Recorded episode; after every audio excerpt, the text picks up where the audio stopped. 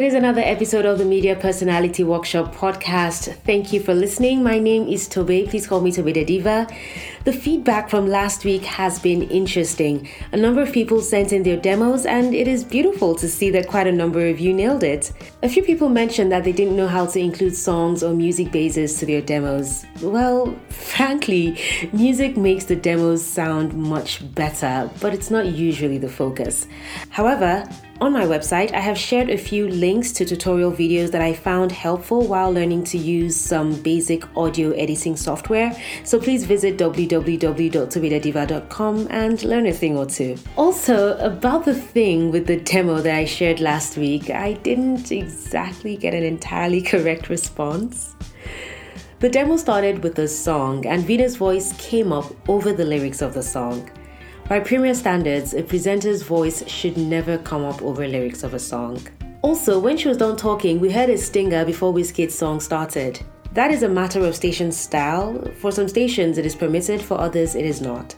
So, assuming that is permitted on Pod FM, a perfect demo from Vina would sound like this. All right, guys, the time is 4 o'clock. You are listening to Black Barbie on 90.7 FM, Pod FM, that is. And that was Rihanna featuring Drake with Work. Mm, a lot of work going in there.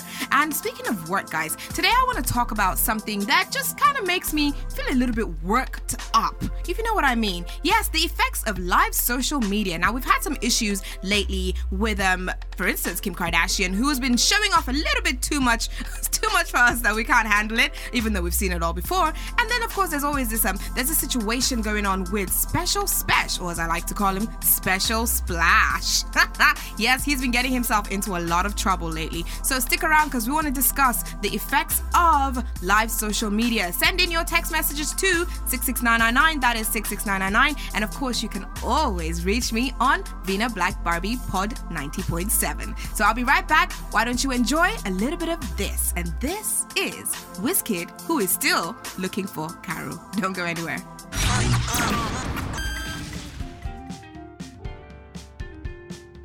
Hear the difference? so, continuing the conversation from last week, I will talk about creating a basic show reel and share tips for auditioning this week on the podcast. For TV, submissions are usually your CV and show reel unless it's an open audition. All you need to create a basic show reel is a recording device. Your smartphone should suffice. See what I did there with the rhyme? you also need one, two, or three different ideas which you can record and then chop up to make your reel. You can make a short video of you interviewing your friend or sibling, and then a short video of you doing a piece to camera that is speaking directly to the camera and uh, giving a report. You could also do a short recording of you describing something that you're seeing on camera to your audience. All three scenarios are hypothetical, and you would have to be imaginative to pull it off. Make short videos of all of these, maybe three to five minutes each, and then cut up different clips of these pieces and merge them together to form your reel of three to five minutes.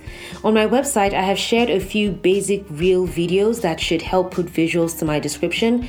I also put together a short basic reel I made by merging some of my past bedroom diary vlogs. It's a bit funny, but hey, check it out. So you've sent in your demos and your reel, and you've been called in for an audition. Congratulations. You've got to nail it. Before we go into talk about tips and tricks to actually help you nail the auditions, here are a few things you'd be glad you remembered to do for every audition. 1. Research, script, prep. Know the station and the show that you're auditioning for. Most interviewers would be impressed to know that you took the time to get the station name and the show name right. If there are elements on the show you're auditioning for that make it unique, incorporate those elements into your script. Prepare yourself, practice your script, own your script. Include your own unique speech nuances. If the station has provided a script, read it, understand it, and practice. Do not wing your audition. Even if you stumble on an audition, before you step in front of the microphone or the camera, take a moment to put a little script down and practice it. No matter how old you are or how experienced you are, take a moment. Take two. Prep. And then take another moment. 2. Sleep early the night before. Rest, completely clear your mind and rest. 3. Brush your teeth and don't forget your tongue. you need to have fresh breath. The recording space is usually enclosed. Don't torture your interviewer. I once had major difficulty hiring someone because his breath stunk. Literally, he opened his mouth and the entire studio reeked. I had to invite him for two more auditions to be sure that it was a one off thing because he was good for the position I had a vacancy for. I tell you, if his breath had been bad both times, I would have kept the vacancy open until I found a non stinky alternative. 4. Have breakfast, but skip coffee. Coffee tends to leave a light odor in your mouth and stain your tongue, and after the initial burst of energy wears out, you might get very exhausted during the day while waiting your turn. Also, generally stay away from foods that could stain your teeth or your tongue or your lips. A warm cup of water with honey in it would make you feel really great. 5. Pop a menthol candy in your mouth. It is broadcast media, your sound is key. For TV, your face matters too, but before that, your sound is the first selling point. Clear your throat. 6. Take a bottle of water with you. Speaking with a parched throat could ruin your chances. 7. Dress to impress. Come on, you're in the media. Do you not already know that we thrive on the total package? Look like a person who can be branded and sold. 8. The interviewer is on your side. They call to see talent and they genuinely want to hire the best person for the job. They want you to wow them and make them feel like they don't even need to see hundreds of other people. They are your audience waiting to cheer you and applaud you. Don't focus on getting the job. Focus on giving a damn good performance at this one shot. If you remember these eight things every time you need to go for an audition, you would be making sure that the impression you leave will be a beautiful one, regardless of how the results play out. So, how do you nail an audition? Remember when I started this podcast, I told you about how I ran out of the studio at my first ever audition in 2007? well, let me tell you this. Early this year, almost 10 years after, I attended an audition that required me to project my voice in a way that I had never done before. I had six people watching and listening in. After my first attempt, I asked to be excused. I gulped down two cups of water, listened to one of my favorite songs, and said a short prayer to find my mojo. If I had to do an audition a year from now, there would still be a part of me that wants to run out of the studio. But because I am no longer 20 years old, chances are that I would excuse myself and ask for a little time to settle. For most people, auditions are an unnerving experience. What I say to you is this embrace the nerves. Don't be embarrassed because you're nervous. It is absolutely normal to be. Don't try to pretend like you're not nervous. Embrace it and then use it. I once auditioned for a voice project and started out my recording with something like this. My name is Tobe and I am extremely nervous right now, but I have experience in blah blah blah. I got called for that project. Even though I just said embrace your nerves, you also need to be confident. Confident in yourself and in your abilities. That's kind of like a juxtaposition of thoughts, right? Let me explain. When you're confident in yourself, even though you're nervous, you will find that you're able to keep your posture straight, and that is necessary for speaking clearly. When you embrace your nerves, you will find that instead of being embarrassed if you make a mistake, you will be able to quickly infuse your error into your speech and make it seem natural with little things like a giggle or even a reference to the fact that you just made a mistake. You already trust your abilities, so it will not matter that you made an error on the script. Be yourself. Usually, when I say this, I add, if you can't be yourself, be a unicorn. But yeah, be yourself at your auditions. And that includes the way you speak, your mannerisms, and all else. But that doesn't mean you should let yourself go and not comport yourself. It means striking the perfect balance to let your personality shine through while remaining acceptably polite. Don't walk into an audition and mentally compare yourself to others and try to weigh your competition.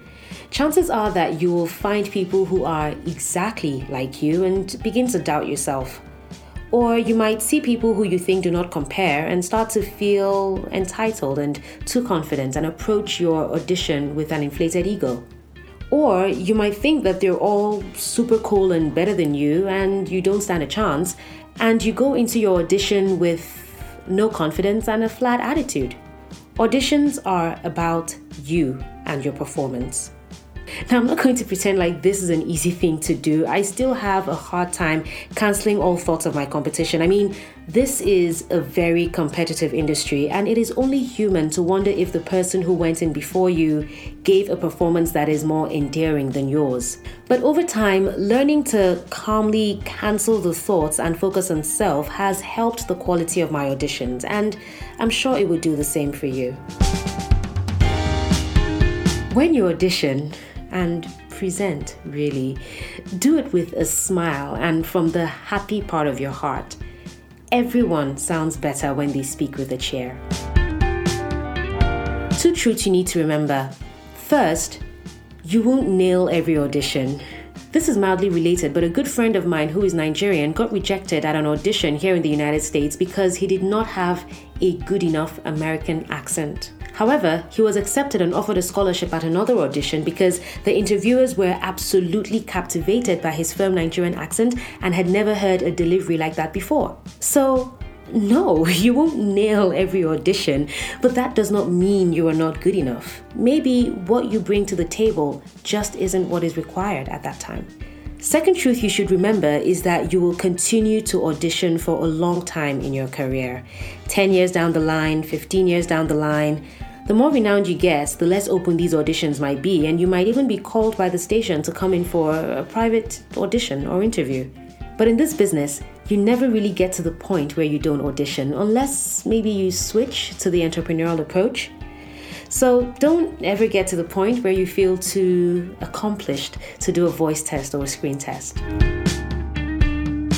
After your audition, it is lovely to think it through and congratulate yourself on the things that you got right and to make a note of the things that you did not quite hit the mark on and work on them.